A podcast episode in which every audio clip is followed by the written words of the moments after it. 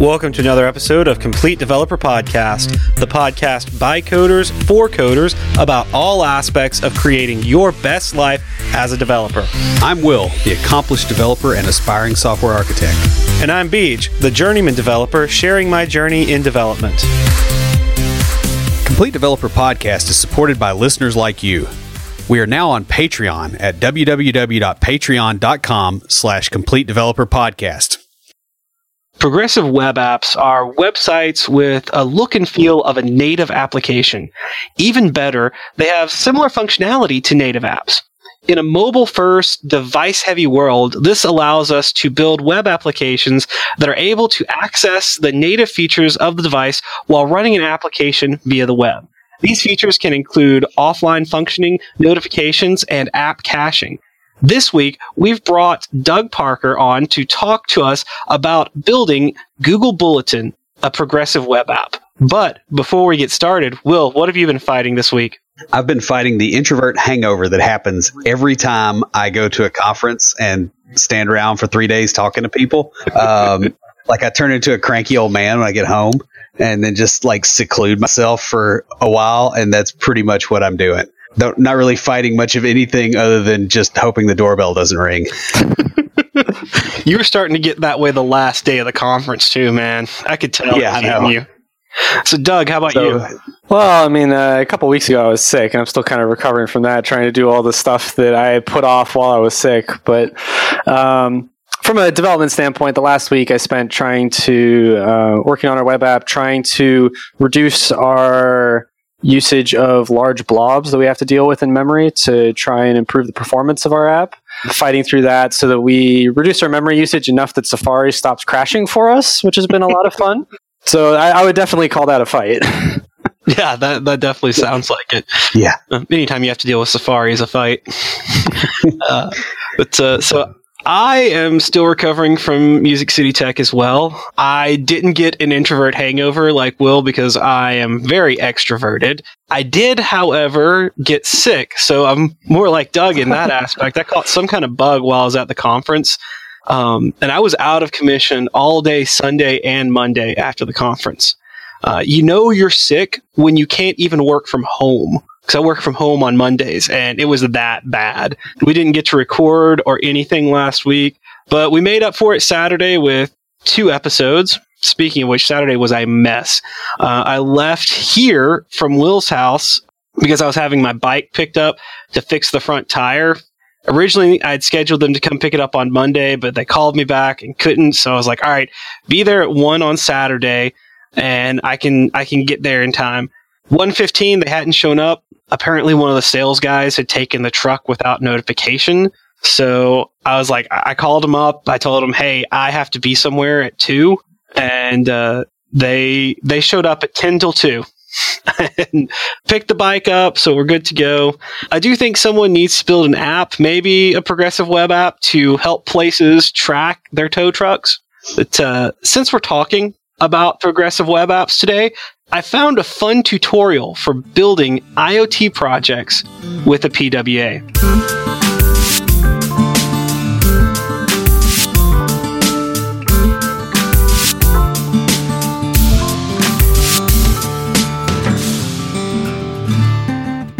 This tutorial from another Google developer uses Web Bluetooth, which allows you to control Bluetooth low energy BLE devices such as appliances, sensors, and monitors via the web. Basically, it connects the Bluetooth network to the web. Uh, this will allow one application across multiple device types and platforms. The tutorial is really interesting and goes on to show how to control BLE IoT devices from your browser, but doesn't stop there. To get that native feel that we all know and love of having an app downloaded on your control device, be it phone, tablet, or whatever, it goes through how to build a progressive web app for controlling your devices. It's a really interesting combination of progressive web apps in the IoT world. I'll have a link to that in the show notes. Will, who's talking to us this week? Well, uh, grabbed a comment on the OWASP Top 10 by Britchens. Says your XSS discussion reminded me a lot of an article on injecting malicious code into NPM. There are some good reasons to minimize the features and dependencies you allow on a site. Um, and then he uh, gave us a link to a um, article from hackernoon.com um, that we'll link in the show notes. Rich, and that's really awesome. Thank you so much for for that comment. Send us an email to neckbeards at completedeveloperpodcast.com with your contact information because we've got a complete developer water bottle just for you. Guys, if you'd like your very own complete developer water bottle, leave us a review in iTunes or comment on the website or any of our social media. We post all our episodes to Google Plus, Facebook, Twitter, LinkedIn, and we're also on Instagram, Path, and Tumblr. You can check us out each week where we do a live session talking about what's going on in the tech world and answering listener questions or join the conversation anytime via Slack by going to slack.completedevelopernetwork.com.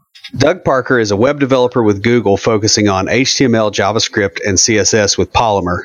He is currently working on Bulletin, a progressive web app which is which enables users to tell the untold stories of their communities by creating these stories in an impactful, open, and effortless way.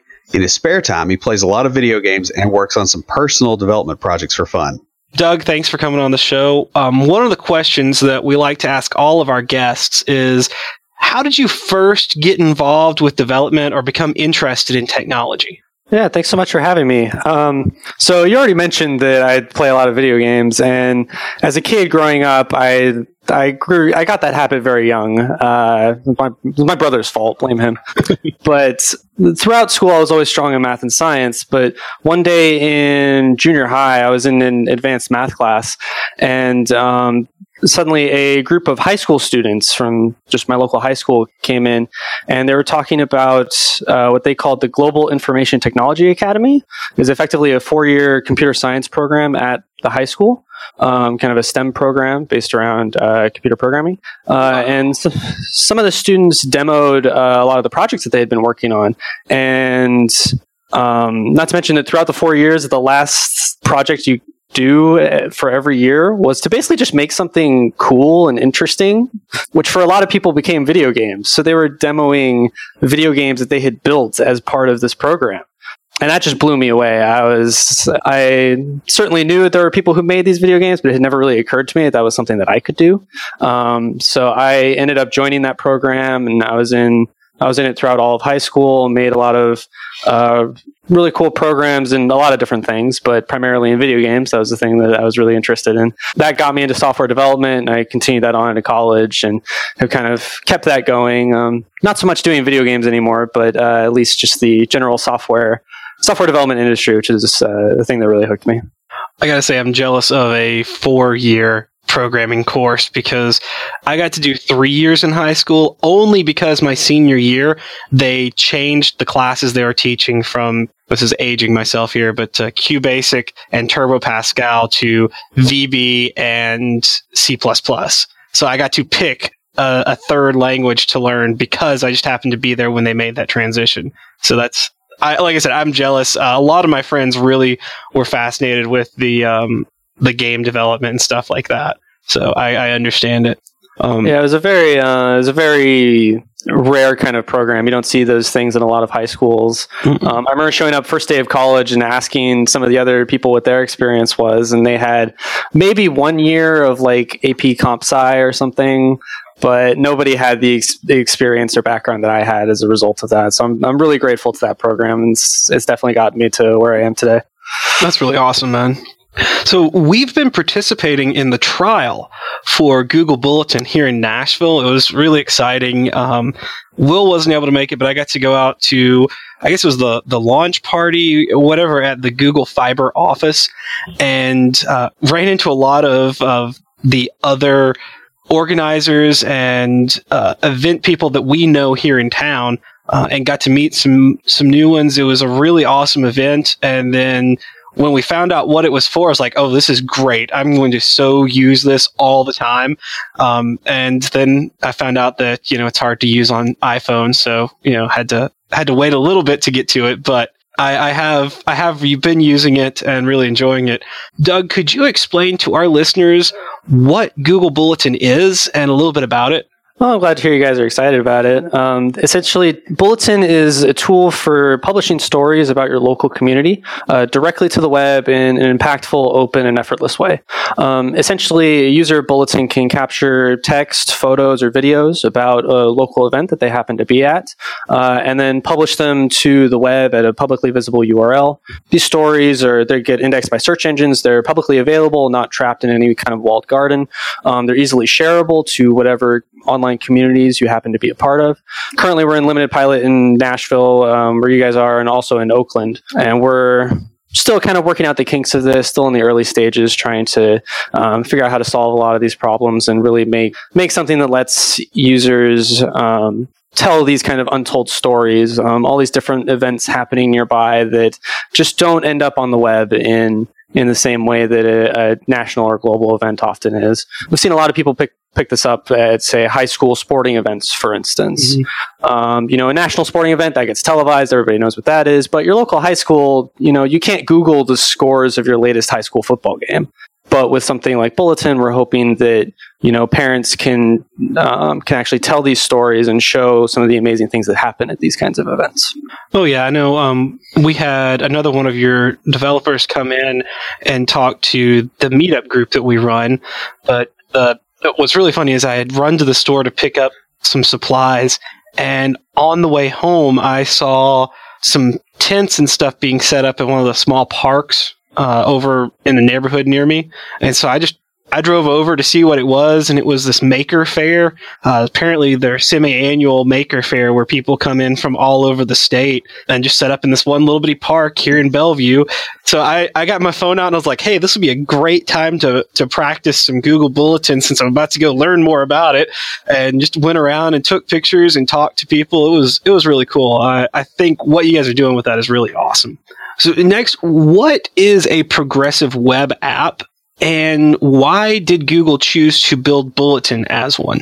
So, if you try to do a Google search for progressive web app, you're honestly not going to find a whole lot that's really useful. There's a lot of vague and unhelpful definitions, which I think is really funny. But my, my favorite definition of what a PWA is, uh, it comes from Alex Russell, who's uh, an engineer on the Chrome team who is heavily involved in progressive web apps. And he defined them as just websites that took all the right vitamins which is equally vague and unhelpful, I think. But it, it kind of gets the point across that a PWA isn't so much a category. There's not a whole lot of like, this is a PWA, this isn't a PWA. Really, what PWAs are is they're, they're a methodology. They're a set of principles for websites and web applications to abide by. Simply by following those those principles, you can take advantage of uh, what being a progressive web app is. So it's not really it's not Google's technology so much as it is just the right way to do it. Yeah, you could think of it as that, as just like the kind of the best practices for a, web, a website or web application, and simply uh, ideas and principles to follow when developing things. Um, there, there are three core tenets to what progressive web apps are. Uh, mainly, the progressive web apps should be reliable. They should be work. They should work in poor network conditions or entirely offline. Um, that's something that websites traditionally have had trouble with in the past. Effectively, we're trying to get rid of the dinosaur in Chrome, right? When you try to go somewhere and you're just not connected and you get the little dinosaur yeah. uh, screen, you play the the silly little uh, endless runner game. Uh, effectively, we're trying to get rid of that, right? You should always be able to get to to get to these kinds of sites and applications um, because it should be able to work in these poor network conditions or entirely offline.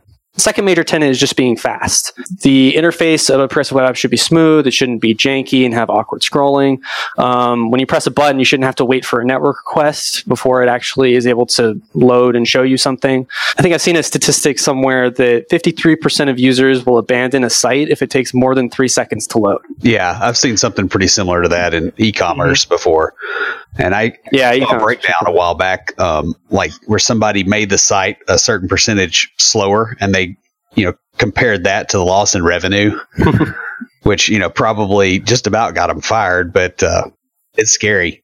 Um, I think I heard something similar where I believe it was Walmart um, was focusing on increasing performance on their site, and as the page load time decreased, their revenue went up.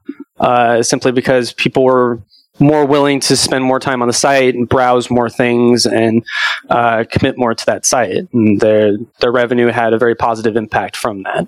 That makes a lot of sense. I, I can totally see that. Um, I, I, would bet uh, Amazon has similar statistics to that. Yeah, I, I would imagine they would. In fact, I think um, I went to a talk somewhere that an Amazon engineer was was giving, and they were they were talking about that and a few other things as far as how they um, they handle their internal architecture specifically, you know, around those kind of things, and like how much money they lose when stuff goes down or when it's slow, and it's staggering. Mm-hmm. Yeah, when, when you're at the scale of these kinds of companies, you know, if a, if a, if you know Google Shopping goes down for ten minutes, that's millions and millions of dollars of, of lost revenue. Yeah, yeah. So with with a progressive web app to to have that offline capability, is it necessary for the user to download anything before being able to use it?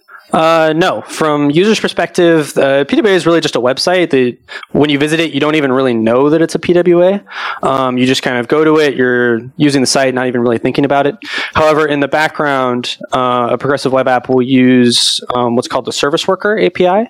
Um, it's a recent addition to the to the web specification, um, which allows them to register. It's effectively a client-side proxy, but this this enables a website to work offline in the future. So if I then switch into airplane mode or um, lose my internet connection, I can go to that site again, and the service worker will cache a lot of the uh, all the, the resources necessary in order to render that site. And so the next time I go to it, it already has what it needs and I'm able to immediately see it. And it does all of that in the background without me having to do anything or worry about anything.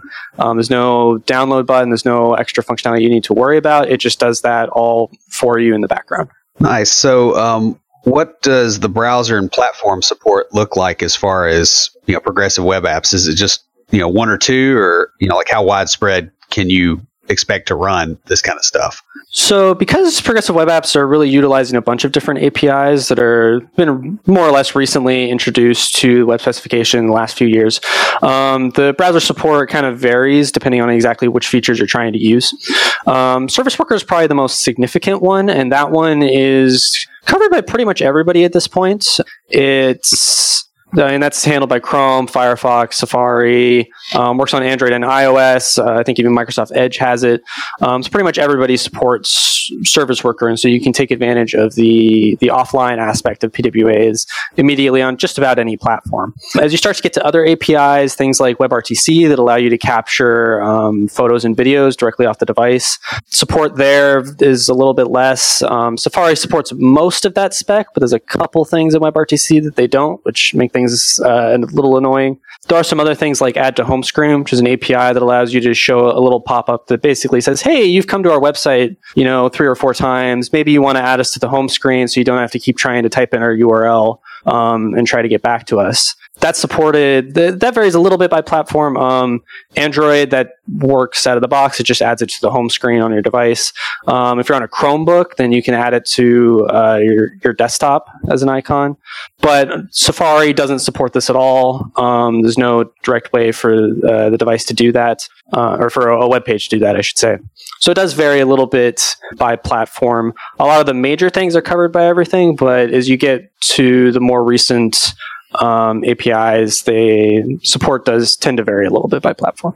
Yeah, no, I had to to use Chrome on my iPhone to be able to use it. Um, so I know, like when when I went to the event here in town, announcing it and telling us about it, they said that that you guys were having some troubles with iOS devices.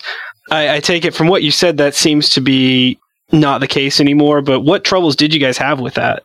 Well, I won't say it's not the case anymore. We're still we're still chugging through it. Hopefully soon. It's it's gotten a lot better. Um, st- still working through maybe the tail end of it, but the iOS is missing probably the most significant number of APIs. I back when I was in high school, um, as part of the Global Information Technology Academy, I did some web development back there, and we would always have pains with Internet Explorer and trying to get things to work on that. Oh, well, yeah. when it comes to mobile development today, I feel like it's really Safari that's the thing that, that becomes a pain. And so there there are a number of APIs that just aren't quite fully supported. It also seems to have some issues with memory that we're still looking into it's it seems to be using a lot more memory than it needs to. We're trying to reduce our memory usage and try to fix those kinds of things. That that creates a very sluggish experience, and the page will crash sometimes and things like that. And that's incredibly annoying and incredibly painful to work with. Bulletin is such a media intensive app. You take a lot of photos and videos with it, um, and that's really what causes a lot of these huge memory spikes. So we're still kind of working through those, but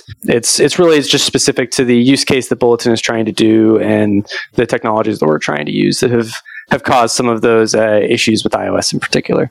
With that said, why would a person or company choose to build a PWA? Like, what kind of uh, benefits can they expect? So there are a few different advantages. Um, probably one of the more concrete ones is that your app is accessible by a single link, or just typing in the URL. Just basically that that one click, you're immediately in the app, immediately there, seeing the home screen, having full access to what it's supposed to do. I've read a statistic somewhere that if you if you try to navigate somebody to a native app, you know, to the Play Store or the App Store, and ask them to download it, some 88% of users will back out of that download and won't do it because they don't want to download that that directly onto the device, and it just takes too long. They don't want to deal with it. Um, and so a huge number of users simply won't do it. Whereas a PWA will simply render immediately and you get instant access to the thing that you were trying to get to. So you're instantly there and you don't have to worry about downloading or any other layers of indirection to get to, to where you're trying to be. So that can have a huge benefit for increasing traffic and getting people that to actually use actually use your application. Another advantage can simply be if your company has a lot of web developers. Um, if you have a lot of that background, you don't have to learn a whole new tech stack that that really depends on the existing state of what your company or your team happens to be.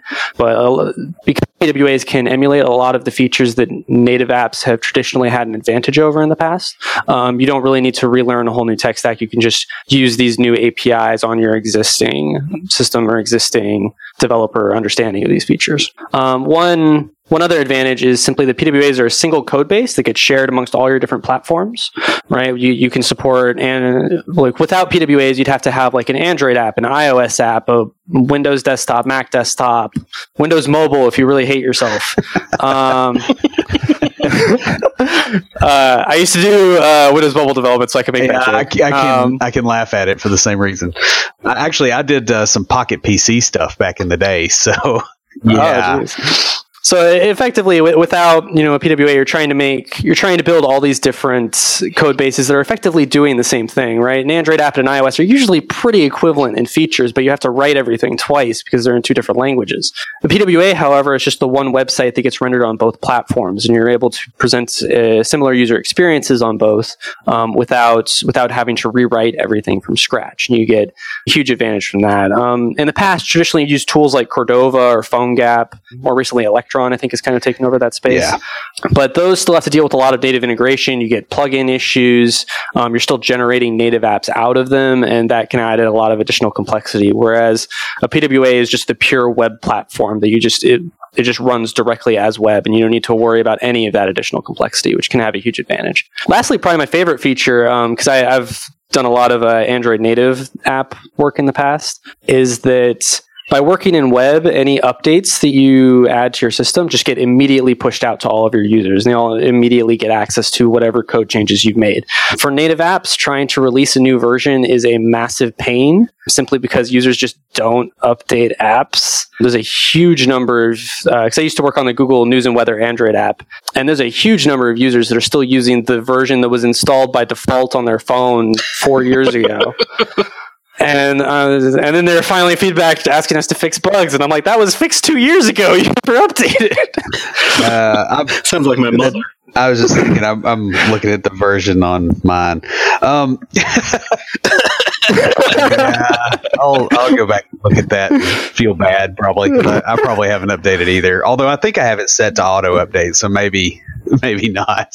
Um, but the, the, thing is that that becomes a really big problem from a development standpoint because you have to support all these older versions. For instance, our server needs to work with older versions of the app that don't have additional fixes and changes that we've made. Um, and the server can, the server has that code to handle those things, and we can't get rid of it. We can never improve that. It's just stuck there forever in a way that you can't change because you can't get rid of old apps. Um, whereas with a website, you're updates just go immediately out, you really don't need to worry about having old versions out and active anywhere. Uh, and that that reduces the complexity and gives you a much quicker turnaround time. I think with the Android app, we would release maybe once a quarter, but with Bulletin, we release every week. Um, that's that's a huge improvement. It makes things a lot easier when it comes to uh, the continuous development of the app. But yeah, those those kind of continuous release cycles are are nice. We we've kind of talked about what a progressive web app is. Now, uh, kind of getting into how to build one. Will and I are both .NET developers. Uh, I do some Angular when they let me touch the front end, and he does some Delphi. Uh, I do I do web forms and MVC and web API and SQL Server and Delphi and I'm all over the map. Yeah. So, what skill set is needed to develop a progressive web app, or what? I don't know. I guess um, what frameworks or technologies can you use to build them? So, since PWAs are really just standard websites, they're just using more recent APIs in the spec to, pr- to provide some of these nicer features. It's really just a standard web development skill set is all that, that's really needed. Simply understanding JavaScript and the browser, the DOM, that kind of thing. Um, that's really all that you need to understand in order to be able to take advantage of a lot of these PWA features. Fundamentally, you can use pretty much any framework you want. If you wanted to turn Angular into a PWA, I'm sure it's possible. Admittedly, Angular is a little slow on startup, from my understanding, so I don't know that you would do well at the uh, at the speed tenets of PWA, but you can certainly give that a shot if you really wanted to. a lot of things to load with Angular. Um, at Bulletin, we use Polymer, which is a Google framework um, that's built around web components, and it uh, it works very well with uh, being a PWA and taking advantage of a lot of these new APIs. Though fundamentally, you really can use whatever you want when it comes to that. Um, the the really important things in terms of skill set are just understanding the the web development and front end space um, and Probably the one thing is making sure you verify that the API exists before you call it. That's a thing that's really important for a web developer that a lot of other uh, a lot of other disciplines don't really run into. I don't know how often you need to do that from a .NET point of view. It's been a while since I've done that. Yeah, it, well, it kind of depends on how you're calling it, but yeah, we, we've got some tricks, I guess, to make it not painful. But you definitely, you know, anytime you're in a disconnected scenario, you do have to be aware that that could happen. Well, we're we're calling .NET APIs from Angular applications on the front end, so it's it's fun. Hmm. Probably a couple layers of indirection there between those two components. Yeah, yeah, like whereas mine is like you know straight up uh, Ajax calls you know, from Knockout JS code, you know, straight to the back end. Um, so it's I have to you know basically like if it goes wrong for me, I, I get a 404 and you know have to deal with that, but I don't really have to check to make sure that it's actually there. I guess it just all breaks if it's not there. Close enough, right? I mean, you know. yeah. So, how would you provide custom features uh, based on a progressive web app? Um, well, I mean, they're because they're just standard websites in terms of providing custom features. I mean, it's really just a matter of utilizing the the APIs that are in the spec to accomplish um, to create this whatever tool or app that, that you want to build for it. For the case of Bulletin, we've got um, our primary use case is being able to capture photos and videos in order to um, to tell the story about whatever local event you happen to be at. Um, we're really just utilizing the WebRTC API in order to capture the this media and storing it locally through an IndexedDB database. You know, in case you're offline, things don't upload right away, and then effectively just uploading those to a server and being able to generate a public web page out of it. Um, so it's really just composing those those new progressive web app APIs and being able to um, to use those to construct whatever feature it is that you're trying to create. How do you test a PWA? So it's at least pretty similar to the way most uh, web apps work.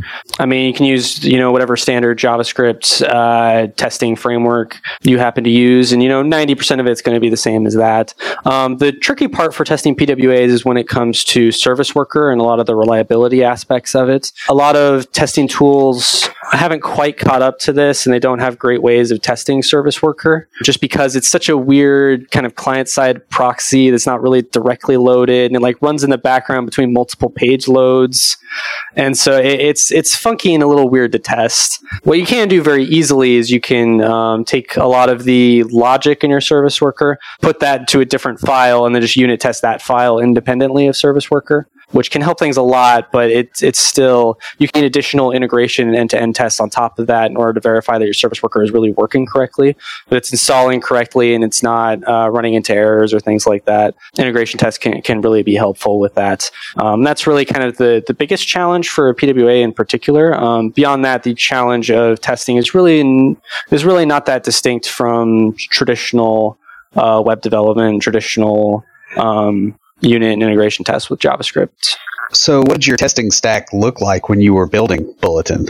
So, we use Polymer as our framework. Um, as our UI framework uh, for Bulletin, and Polymer um, includes Web Component Tester, which is a a tool that they have that allows you to easily test individual Polymer components. Um, you can, you know, simulate button clicks and text entry and things like that, and verify that your um, your component's behaving the way that you expect it to. That's that's built on top of Mocha, Sinon, and Chai. It's really combining all those together with a few kind of helpful Polymer APIs for for working with uh, their web components.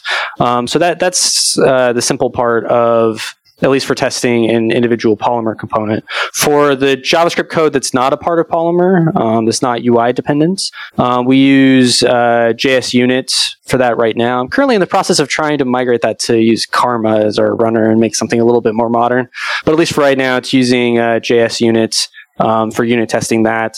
And when it comes to integration tests, we use uh, Selenium WebDriver for actually controlling the browser and uh, verifying that everything is working correctly. Very cool. I, I was wondering, you know, just kind of what the stack looked like on that because actually, uh, one of the few things I did get to do at Music City Tech, as far as like going into a class and, and working on stuff, you know, one was Electron, but the other one um, was uh, using Jest for TDD in JavaScript, and that was um, that was a first for me doing TDD with it. So I was just kind of curious what you guys used on a uh, larger production app.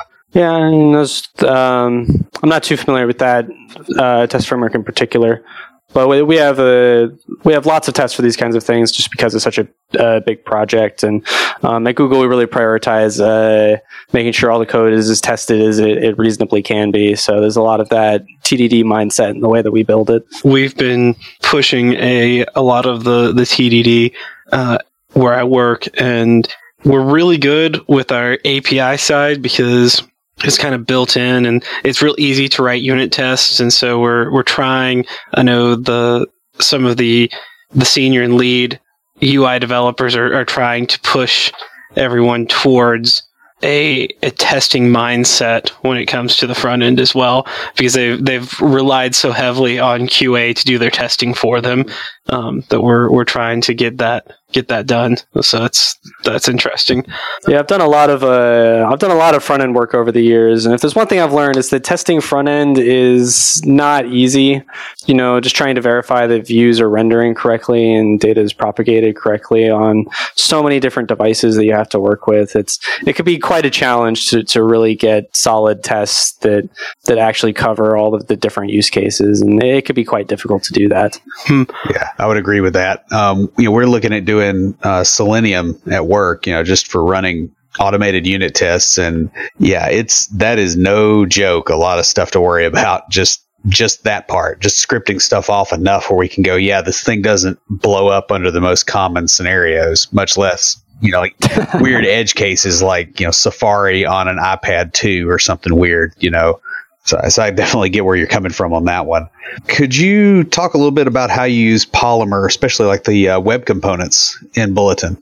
So, if you're not familiar with web components, the, the web component spec is effectively it allows you to create your own kind of HTML tag. You can define your own tag, which has some JavaScript associated with it, and you can set attributes and things like that and be able to put content inside of it. And then this tag can uh, be responsible for rendering that in a reasonable fashion. Polymer is really a, a polyfill for that kind of web component spec with some additional framework around it in order to make it easier to work with. But this this effectively allows us to create components out of individual UI elements. Um, you know, we have one component that's our home screen that just that renders um, the title bar at the top and the the app drawer that slides out from the side.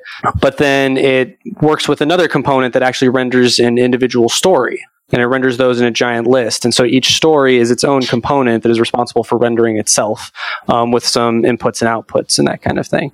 Um, so it allows it allows us to um, to really compartmentalize our view logic such that each view can be responsible for rendering itself, but also having certain inputs and outputs that that allow it to integrate easily with other components, and then being able to compose them all together into a uh, a coherent UI without having a whole bunch of spaghetti code, just trying to get things to display and render correctly. Um, that's really the, the major advantage of Polymer web components, and that's that's what we use it for at Bulletin. Uh, so how does that compare to like Angular components and the way those are are built?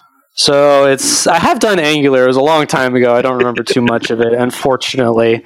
Um, the I, I, remember kind of the module system and the dollar sign scope yep. variable that never goes away. mm-hmm. um, yep. Um, I, I, don't remember too much about Angular in particular, um, but it's effectively what, what you're doing with Polymer is you're able to define a class which represents an HTML tag, and you're saying that this this is responsible for rendering what that looks like underneath. And then you can compose other components inside of it and say that, you know, this is a list of a bunch of stories. And then those stories are actually a bunch of images with some text under them and something like that. Um, and you're able to compose them all together into this kind of fashion. For individuals who might be using um, React, which has been really popular lately, um, it's very similar to the components that React is able to create. Mm-hmm. Um, and you can kind of easily compose them together and put them inside of each other and connect them all together in, in a useful fashion. And Polymer creates a very similar uh, interface to the way that okay. React works. Sounds sounds a lot like the way components are with with Angular too. Because I just remember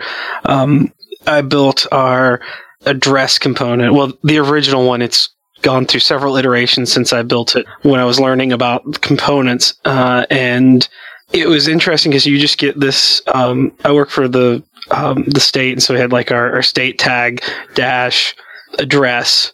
So you just had this element that you could put in wherever you needed that, and it had when you put it in there, it it filled it with the the HTML and all the JavaScript behind it. So uh, I, I, really like that concept. Yeah, I use that a lot as well in Knockout. Um, you know, because I've actually got the whole mm-hmm. component uh, bootstrapping stuff set up there. Of course, you know, like you have to kind of hand roll a lot of that. You know, with the older frameworks. um, so it, it like I'll just I'll just say that there was probably four or five beers consumed um, on a weekend when I got that working because I wanted it and like didn't have time to do it on the clock, so I like spent my own time on it. And uh, it was it was a lot cleaner like looking at the way that was done in polymer because that's you know that's kind of laid out for you. Whereas like I had to you know, roll up all the RequireJS stuff and, you know, all the, you know, set up all the pathing and get it to where it could figure out what it was doing. I had to, um, I had to like fork a couple of components that we were using and actually like make a copy of them and make them where they would deal with the uh, module pattern that it expected. Um, it was all kinds of fun. I really enjoyed it. I mean, it's nice to complain about it, but uh, yeah, um, it's it would probably be better like in a real uh, production setting to have something that kind of gets you into that position um, beforehand. Yeah, Polymer really provides that as kind of the baseline, is where you start. The framework's able to handle, you know, integrating all of the, com- linking all the components together and loading them correctly. Um, so it's really easy to to um, be able to compose them in such a way. One of the examples we have is I have like a, a video player that's just responsible for playing a video. Is really all it does. But you know, it, it takes as an input the URL for the video to play. Um, and so it's got some JavaScript code that actually fetches the video and loads it and all that kind of stuff. But then with this one component, I'm able to insert that video in all the different places that we need to use it um, and be able to play it correctly um, and know that the code is going to be loaded where necessary and it's going to be linked in correctly and it'll be consistent across all of these different uses. And that's really where the, the power of web components comes in. So, are there any other you know features or elements of Polymer that we probably need to mention here? Um, the the major thing is web components. Um, there there is there is a web component spec that, that has been um, approved by the specification committee, and so you can actually load a lot of the web component system without needing Polymer. What Polymer does is it, it polyfills that system for older browsers that may not support it, um, and it provides a data binding layer on top of this, so that you're able to bind you know the output of one component to the input of another. Um, we use that to pass around our models a lot as you're saying that um, the way Bulletin works, you're capturing a story about a specific event. We can we data bind that story. We have, we have a story class which contains a lot of the information, and then we're able to data bind that and pass it around so that you know um, on the main screen we show a list of stories in like a simplified view, and then when you tap on one, it binds that to a separate full screen view that actually renders all the different media that you captured associated with that story. So we use data binding in order to accomplish a lot of that, and Poly- Polymer is the part that, that implements that. It does also have behaviors, which are effectively a form of mixin. You're able to mix in behaviors directly into uh, directly into components without needing to worry about a complicated inheritance hierarchy or anything like that. Um, so behaviors can be very useful there. Polymer also manages a lot of the underlying DOM APIs and the way the repainting works and that kind of stuff, and registering the actual web components and handles events and targeting those events, things like that. So it, it provides a lot of the kind of lower level stuff that most application developers wouldn't want to worry about. Is really what, what Polymer tries to provide. There are also a few helper utilities, things like a, a jQuery like selector system in order to have a little bit more control over the over the web component and you can dedo property changes if you get a bunch of them at once and things like that um, so it's really there to, to, simplify the web components api and make something um, really usable uh, for an application developer that doesn't want to worry about a lot of the, the nitty gritty low level ah. stuff. Yeah, awesome. I'm gonna have to share that with some of my coworkers that'll really love it. Yeah, I I tend to get uh, kind of into the weeds on the low level stuff. Um, you know, hence the the Delphi development. But um, you know, for productivity, I probably would do something more like this. It's just I I like to go get lost in stuff like debugging assembler. um, yeah. It certainly doesn't stop you from doing that if you really want to. I don't know that I would recommend it, but you can if yeah, you really I mean, want to. I don't know. It's entertaining to you know kind of dig into all that kind of stuff. Um, and speaking of stuff that is entertaining and low level and kind of difficult and nasty, um, can you explain a little bit more about how WebRTC works in here and how it was used to build Bulletin? WebRTC is the, the API that we use that enables us to access the device's camera. Um, we can take photos and videos directly from there, and that's the actual content that gets saved with the story and gets uploaded to servers and all that kind of stuff. This has actually been possible before WebRTC. There was an older API to do this, which we use on iOS because it can't fully support this. Um, but what WebRTC really enables is that it gives us a direct access to the camera stream, which we can do whatever we want with. So we're able to display that directly in the page, and then we can build a UI on top of that. So we actually render the um, render what the camera is currently seeing directly in front of you, and then we put buttons on top of it in order to you know take a photo or switch over to video mode and then capture a video or switch out of it and go input some text, something like that. So we have full control over the UI. It's not like a dialogue system of request a photo and then it you know goes out to the camera. Um, that's effectively what Safari does on its older system. But with WebRTC, we have full control over the UI. We're able to render that directly in line and present a much better UX that's not nearly as clunky and it's much um, it's much more streamlined in order to present the experience that we are trying that we really want to for Bulletin. And that's where the the major advantage of WebRTC comes from. We're able to control that whole UI and have a, a much finer grained, much finer grained integration with it than we've been able to in the past, and be much more similar to what native apps have been able to do with the camera previously. Nice. Um, what? Just out of curiosity, what does um, you know working with streams look like um, in client side JavaScript. I mean, I do it all the time, server side, but I haven't done much on the on the JavaScript end. I mean, I've dealt with arrays and you know doing like mm-hmm. BTOA and messing around with that kind of stuff. But so, fortunately, Polymer actually abstracts a lot of this away because they have components that handle a lot of this kind of thing. But effectively, what we do is we're able to get a stream from the the device's camera. Um, and we basically just kind of pipe it into another component that actually renders it and just displays it on the device. And then when the user taps uh, the the take photo button, um, there's simply a JavaScript function where we can on the stream where we can say you know stream dot take photo effectively, and then we get back a blob which contains the photo data from what you were uh, from whatever happened to be in that stream right at that moment. And similarly, we can record video from it by basically just saying stream dot start recording and stream dot stop recording. There's a little bit more to it than that. There's some other APIs that play into it, but at a fundamental and simple level, that's really what we're working with. So it's actually a pretty straightforward UI, and Polymer abstracts away some of the the more lower level stuff like trying to render it in line directly in the page, Polymer does a lot of that for us. So it's the API is actually a lot cleaner than I really expected it to be. I think. yeah, I think I'll be uh, probably like poking around in that code later, just because I gotta I gotta know. Yeah, that sounds really fascinating. I'm I'm thinking about yeah. uh, one of the first things I worked on. Part of it involved taking pictures uh, it was a mobile app that involved taking pictures and then uploading them. Of course, I just worked on the API for it, but uh, it probably would have gone a lot smoother with Polymer the way you're describing it because that just sounds really interesting. It was, a, it was a lot less painful than I really expected it to be. yeah, because it sounds like something that would be just awful. you know, that's why I was really intrigued because it sounded kind of fun. I, I, am oversimplifying it a little bit. There are other things um, that go into it, but fundamentally, that's that's more or less the way it works. Cool. Cool. Um, so we we've talked about some of the the fascinating and the interesting stuff, and you, know, you brought up service worker API, which I didn't even bring into the questions, but I couldn't think of any that you hadn't already answered whenever I came up with one. So that was that was awesome. One thing that we really are curious about is what challenges did you face when building Bulletin um, as a progressive web app? None, absolutely none. This project's been perfect from the start. Nothing's ever gone wrong. That's every project manager's dream. yep, that's that's exactly how it happened. um, as much as I'd love to say that, that's definitely not accurate. So the the biggest problem we've really had is probably performance and reliability. Um, we've we've talked about before, particularly with iOS, um, where the the memory usage is just not where it should be. Um, we've had a lot of uh, a lot of very janky uh, UI on iOS and crashing. The page just dies.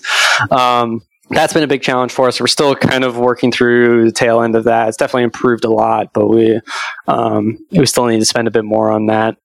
um, but even beyond beyond the, the, iOS issues, performance and reliability covers a lot of different things. Particularly because of what Bulletin is, we capture a lot of photos and videos. We have to deal with a lot of media. We have to upload them to a, a backend server, which actually renders them all as, as a separate web page. That, that means we have to deal with a lot of very large and complex data. And we have a very complicated syncing system in order to make sure that all content gets uploaded because you could be on a flaky network, you could be offline. Um, we may try to upload a video and then it disconnects halfway through and we need to resume it. That, that makes things quite complicated. We also need to clear out your local data after you've uploaded it because we don't want to be wasting your device space, right? If you capture a big video, we don't want that just sitting on the device forever. We, we need to get rid of that once we have been able to upload it. And so working through that kind of those kinds of reliability and performance issues in order to make sure that the the app is reliable enough that you're willing to be able to actually go and capture a story about, you know, your kid's high school football game. Um, is the example I brought up earlier, right? You know, you want to be confident that Bulletin will actually work for this case. Things will actually upload correctly. The media will actually capture correctly, um, and it's not going to crash in the middle of it. So that's that's probably been our, our most significant challenge. The one other one I'll mention, which is just kind of a, a unique user interaction, is that users don't really understand what a PWA is, which is fine. PWA is kind of a technical thing, so I wouldn't expect a random user to, to understand that to have heard that that acronym or know what it is. The thing is, there are a lot of features that PWAs provide which users aren't really aware of. Things like just the offline access that Service Worker provides. You know, if I was on a plane and didn't have an internet connection and I wanted to take a bulletin story, I don't think it would occur to me to open Chrome and type in bulletin.app and expect to get something that works. And yet it totally does. So it's it's something that in our brains we don't think of the web as working in that kind of offline way, despite the fact that it totally can work that way. Mm-hmm. Um, and so a lot of users have kind of run into some issues with those kinds of things. Um, they don't entirely understand that. We had a lot of issues with the URL early on. We didn't have bulletin.app. We actually had a much more complex URL that users were having trouble remembering um, and trying to get back to. And so having a, a short and memorable URL like bulletin.app has been really helpful for us. Yeah, I, when I first started using it, I had to Google Google Bulletin yeah, to get to it. That's a terrible, terrible user experience to get there, but I definitely don't blame yeah. you. Well, on the plus side, um, you at least had a way to search for it. That's true. that I mean, like it would it would be real bad if it didn't show up in Google. then, then I don't know what you do then. The problem is, there's a lot of like help pages and things like that. We have the landing page that like explains what Bulletin is. There's a lot of other stuff that's not Bulletin, but also shows up when you Google it, which makes things kind of complicated. And it's especially annoying with autocomplete because you'd expect like after you've been there a couple times, you'd expect to just like, type like B U L and hit enter and just suddenly end up there. But usually that's not the case. Usually you end up at like a story that you've made in the past or like the landing page or something. But now with bulletin.app that that pretty much happens right off the bat which makes things a lot better I have to start using that because uh, every time I, I go to it now, I uh, I get the sign up for it, and I'm like, but I've already signed up. yeah And then I have to, then I have to scroll Yeah, down. see, that- then, I, that's then I find the problem the sign in. that's exactly the problem which ma- makes things uh, very annoying but um we only launched bulletin.app i think last week or early last week so it's um it's pretty new is probably why you weren't familiar with it but I definitely recommend going through that it's much much nicer and a lot easier Yeah, I'm definitely going to use that. That's that sounds awesome. So, so i think the takeaway is if you're making a progressive web app make sure you have a good url and you host it at the right spot yeah. Very, very true. We got our podcast name because the URL was available. Yep. Um, uh, and it's it's weird, like you know, because we we came up with the name, and then the concept just sort of um, almost filtered down from the name.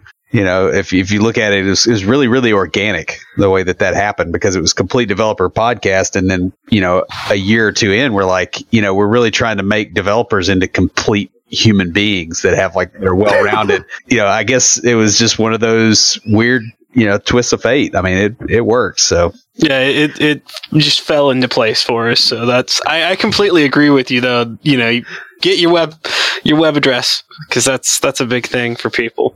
yeah, we should have named it Two Rich Dudes, and then put that Oh, in yeah. place. True. That would. I like that idea. because it wouldn't have been true at the start. It's not now either, but um, that would have been a good way to go. I don't know. Given our luck, it would be like what happened to our uh, with our email address, which is, Oh, Neck yeah, neck beards. and neither one of us has a neck beard anymore.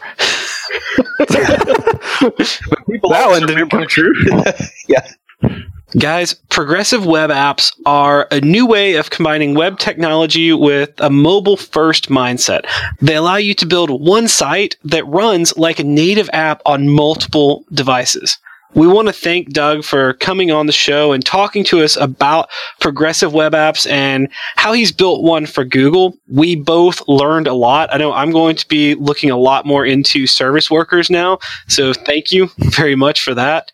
Doug, how can people find out more about Google Bulletin and progressive web apps in general? So I've already mentioned the bulletin.app URL. I think we talked about that a lot. Um, that's really the that's really to get to the actual app. You can also do google.com slash bulletin. That's more of an informational explaining what it is and uh, the sign up process and that kind of thing. The the page you kept hitting when you didn't want to hit that. But if you're trying to learn more about bulletin, then that is the page that you probably want to go to. Um, when it comes to learning more about progressive web apps, um, Google has been pushing for those um, since their inception. And so on the Google developers website, um, developers.google.com, there's a lot of stuff on progressive web apps, and that that could be really helpful. I, I when I was first getting ramped up on this, I, I looked a lot into that. There's a lot of very useful videos from Google I/O and from the Polymer team and things like that that talk about a lot of these aspects of PWA. So I definitely recommend those. Awesome. Thank you again for coming on the show. That pretty much wraps us up before we close everything out. Will, what do you have for us this week for Tricks of the Trade? Well, I just want to point out uh, something that I really noticed uh, in this discussion. You know, it's like you know you've got all the polymer stuff and then progressive web apps, and just how cool that is.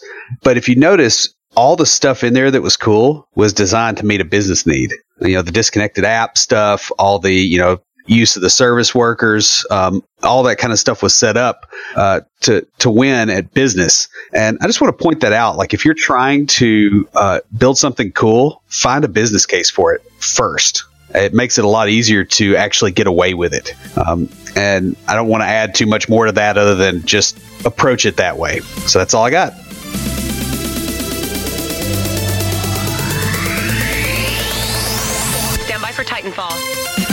If you have a question or comment, please email us at neckbeards at completedeveloperpodcast.com. Our theme music is an excerpt from Stand By for Titanfall by Pure Bells, available on SoundCloud and licensed through Creative Commons. The intro music for IoTs is Hillbilly Hip Hop by Jason Belcher.